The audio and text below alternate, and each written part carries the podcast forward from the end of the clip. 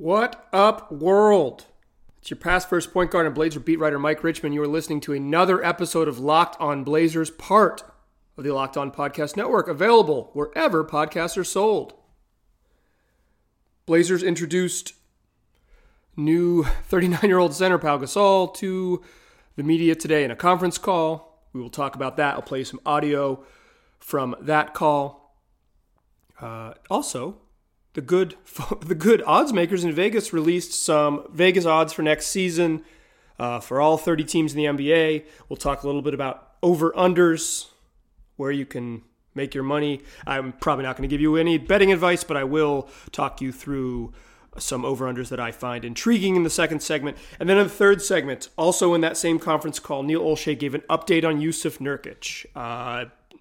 Not anything super substantive yet, but it's the closest thing we have to the Blazers commenting on Nurk's status. So we'll talk a little bit about that in segment 3.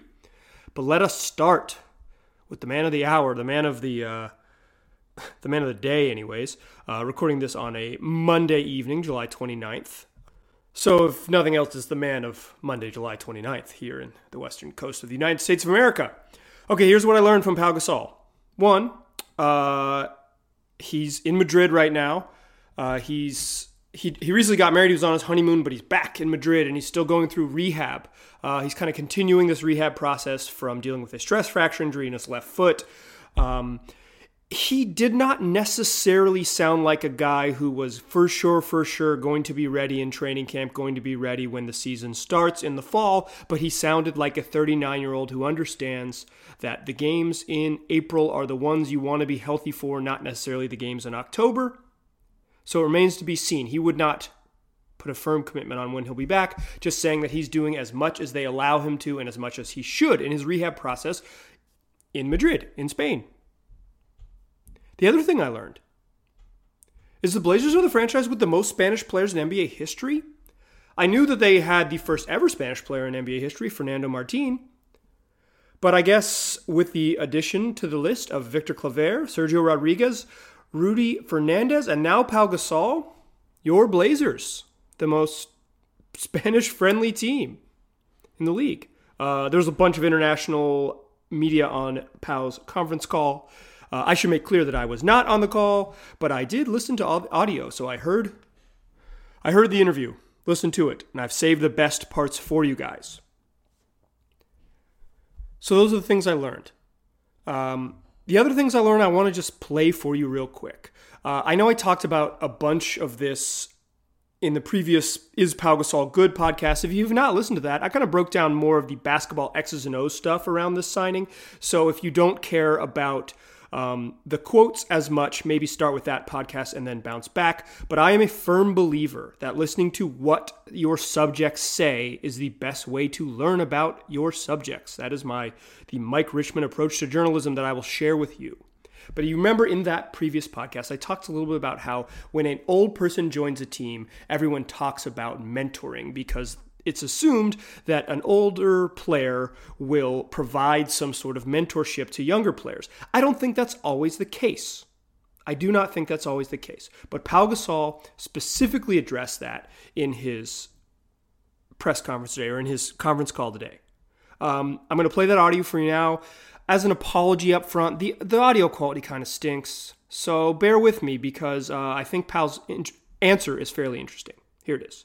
Well, teaching was the things that I've learned and that I've acquired throughout years of experience, I am excited about it because I think once you get to this stage of your career, it becomes a very fulfilling aspect of the game to share knowledge, to share experience, to share wisdom, and help the younger guys just like other veterans have helped me along the way in my younger years. So I think that's part of the beauty of life, part of the beauty of sport. And I look forward to talk to the younger guys, whether they're in the interior positions or they're in other positions, because I have played with a lot of players in all of them. So, it's all about, the game, and it's all about, being a better player, and we're working hard to improve every single day. So it'll be fun. I love mentoring. I love being a leader in that way, and so I look forward to it. So there you go. Pau Gasol loves to mentor. Thinks it's the great cycle of basketball life. I think that's an interesting one. The other thing he mentioned, I'm not going to play you in the audio because it's just a little bit, is that when he considered signing with the Blazers back in 2016, that Damian Lillard reached out to him and, kind of, I don't know, sold him on it, but at least said, here's why you can help us and all those type of things. And then when he did commit to the Blazers, some 3 years later last week, Dame also reached out to him then and said, welcome aboard, excited to have you and all that. So it gives you a sense of how much Dame is involved in sort of the team building. And that's the next little audio clip I want to play you. We had speculated and been reported by Jason Quick, we being the Lockdown Blazers hosts, your good pal Mike Richmond, speculated the Blazers were only going to carry 14 in the regular season.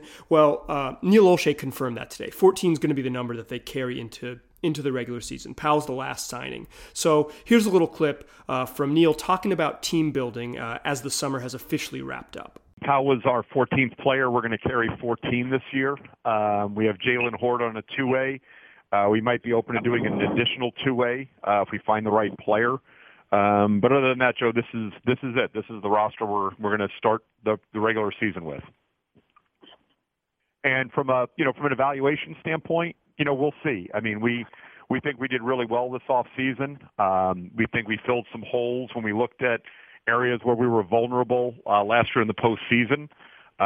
We were really successful, but there were things we clearly could have had more solutions to some of the challenges we faced in the conference finals, and we think we've addressed those. We've got great depth.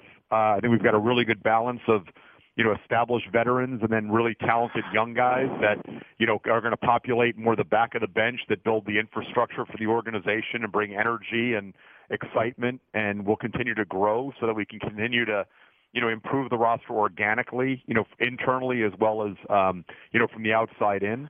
And we're, look, we're really pleased that, I think the theme of this summer is actually, Mike Richmond brought it up, there's a lot of guys that we've pursued in the past, whether it would be by trade or free agency, that have ended up here. And, obviously guys like Kent Bazemore, Mario Hezonja, Hassan Whiteside, and Pau were all targets for us in free agency at different points in the past. And what I'm most pleased with is that, those guys made other decisions at the time, but we continue to monitor them and, and they continue to kind of watch where the trajectory of our organization. And like I said, we're hoping the same thing with that's happening with Pau happens with them, that this is the right time and place in our histories together where the timing is aligning and their skill sets still translate to our roster. And we're at a place where we can maximize their abilities and they can get us to the next level. So there you go. If it felt like Pau Gasol was the final piece of the Blazers roster building this summer, the architect of the roster there just confirmed it. He also confirmed their weird summer of old flings. Maybe not confirmed, but discussed the little summer of old flings where they've gone back to their previous targets, signed them or traded for them after pursuing them in years past. The other thing, and I think we're going to see this a lot as we head into the regular season, is the Blazers are going to talk about playing for an NBA title this year. Neil stopped short of that, but he suggests that they're getting where they want to go. I think you should get used to the Blazers talking about trophies this year because they are setting their sights very high. Okay, one last piece of audio before we get to the second segment and talk about NBA odds. But Pau Gasol, in just a real charity for those of us who love rumors, talked about LaMarcus Aldridge maybe returning to the Blazers, something that is, publicly on the record.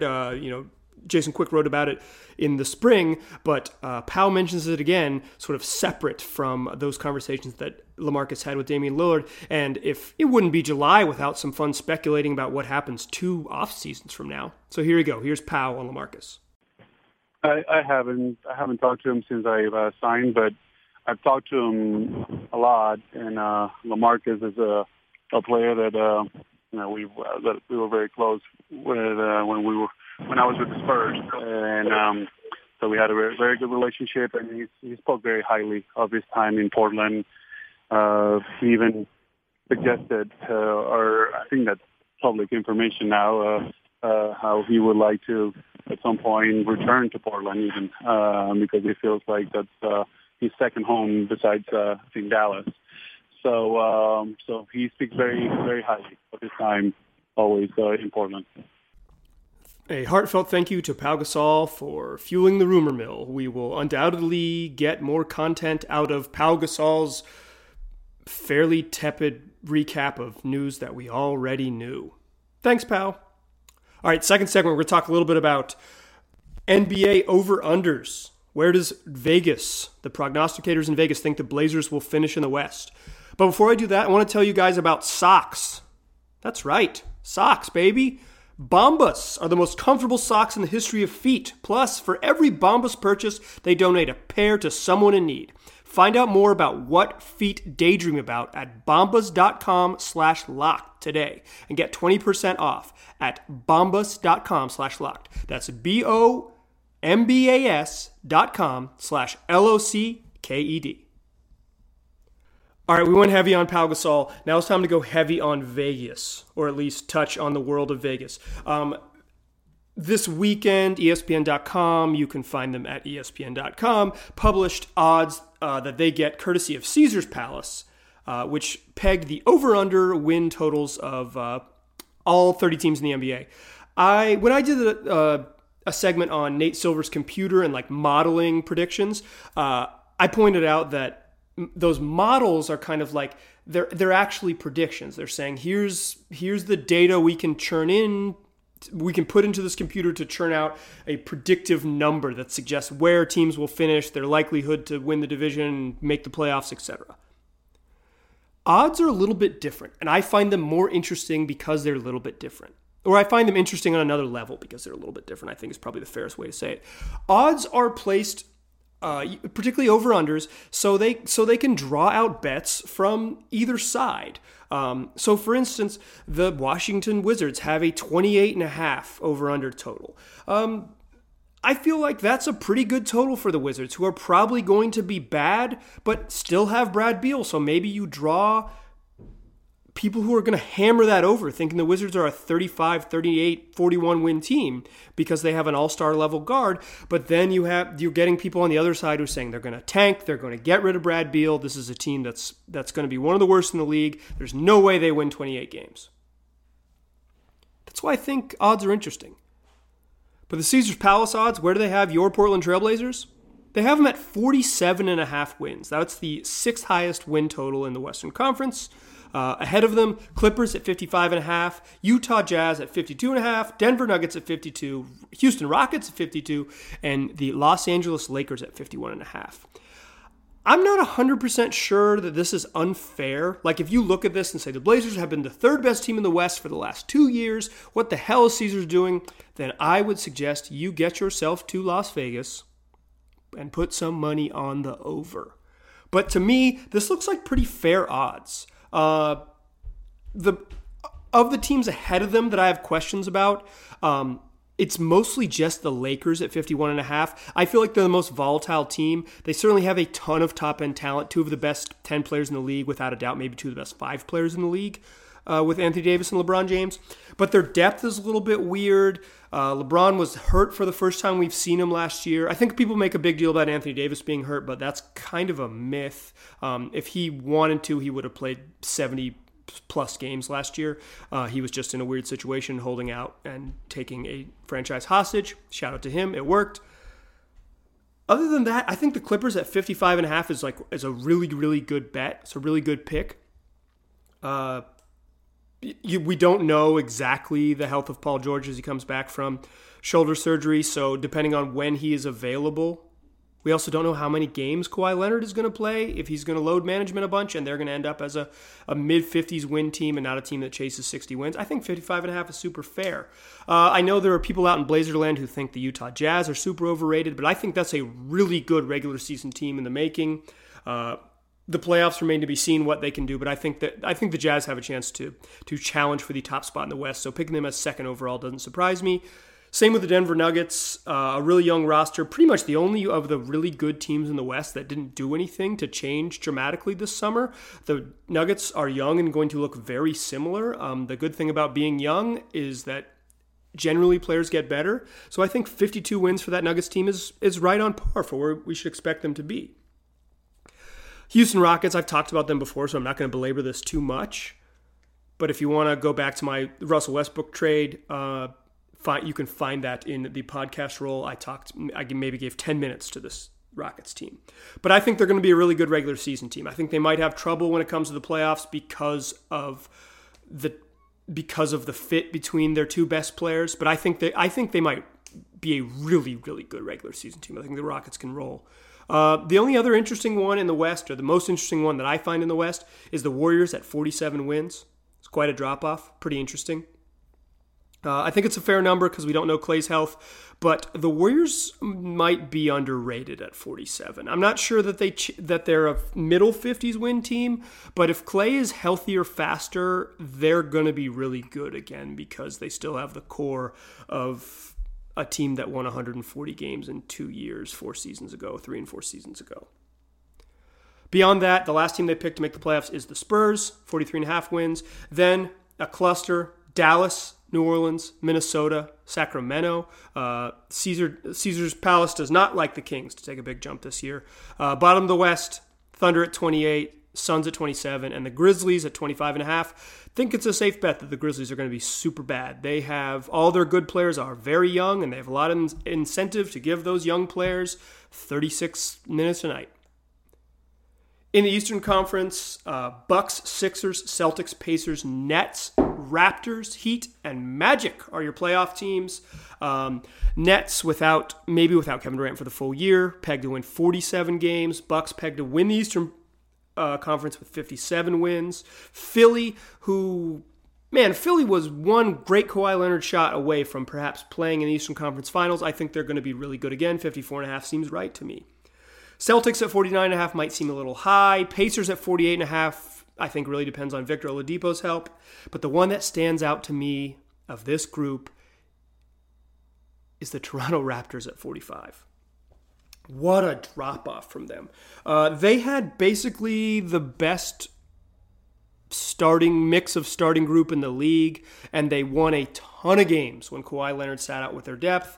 But losing Danny Green, losing Kawhi Leonard, that's a big hit to who they are. I think they've added a lot of things to the back half of their roster. We'll see how it pans out.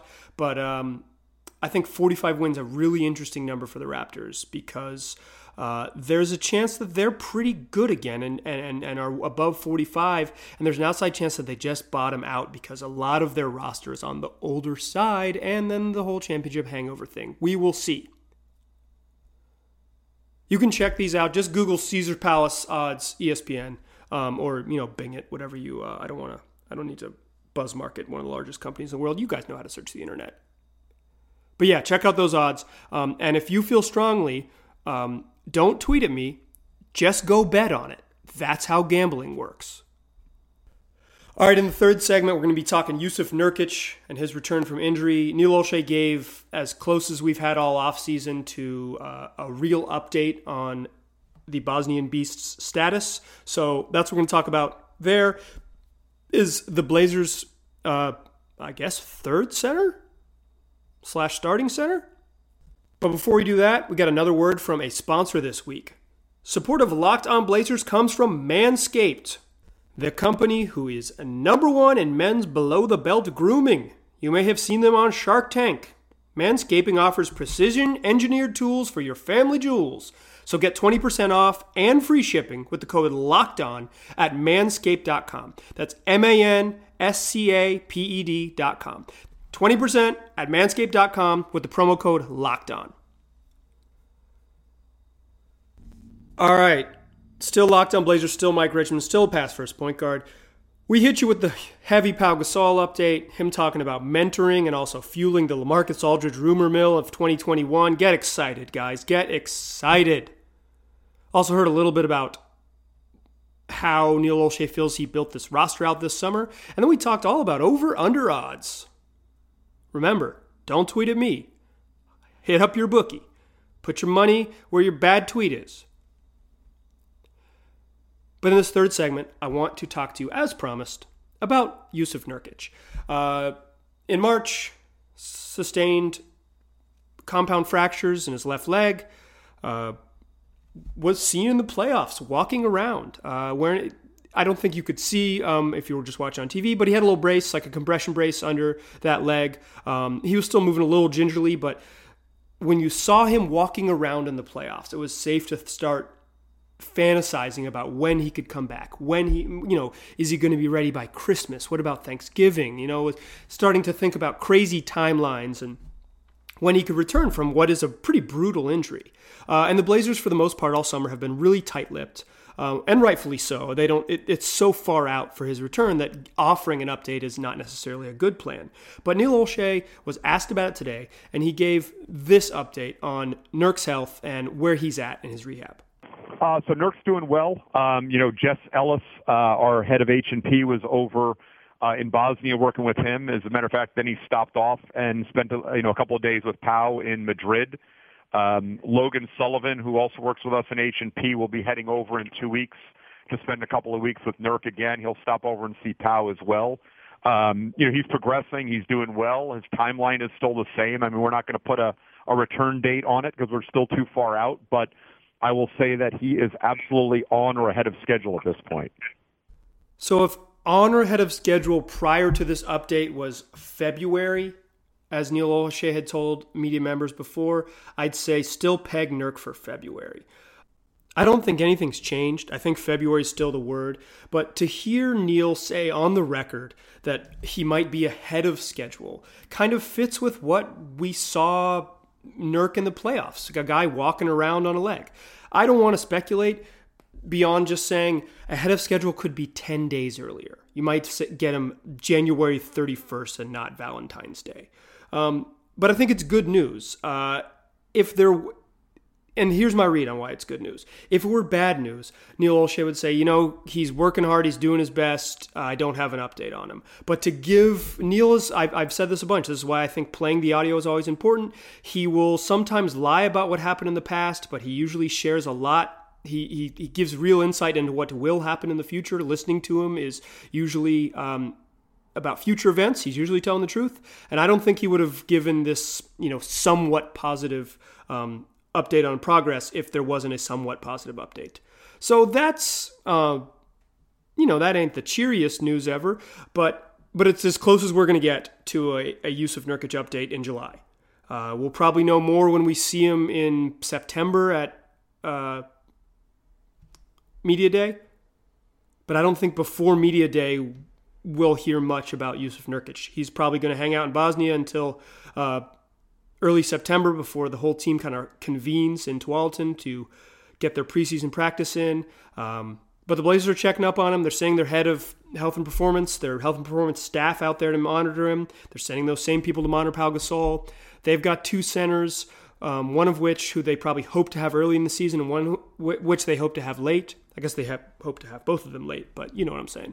But the Blazers are just doing their due diligence. They're doing what you do when you have injured players and they're away from the team in the offseason. Is you check up on them, you let them, you make sure that they're heading in the right direction, and then you make roster decisions based on what you know.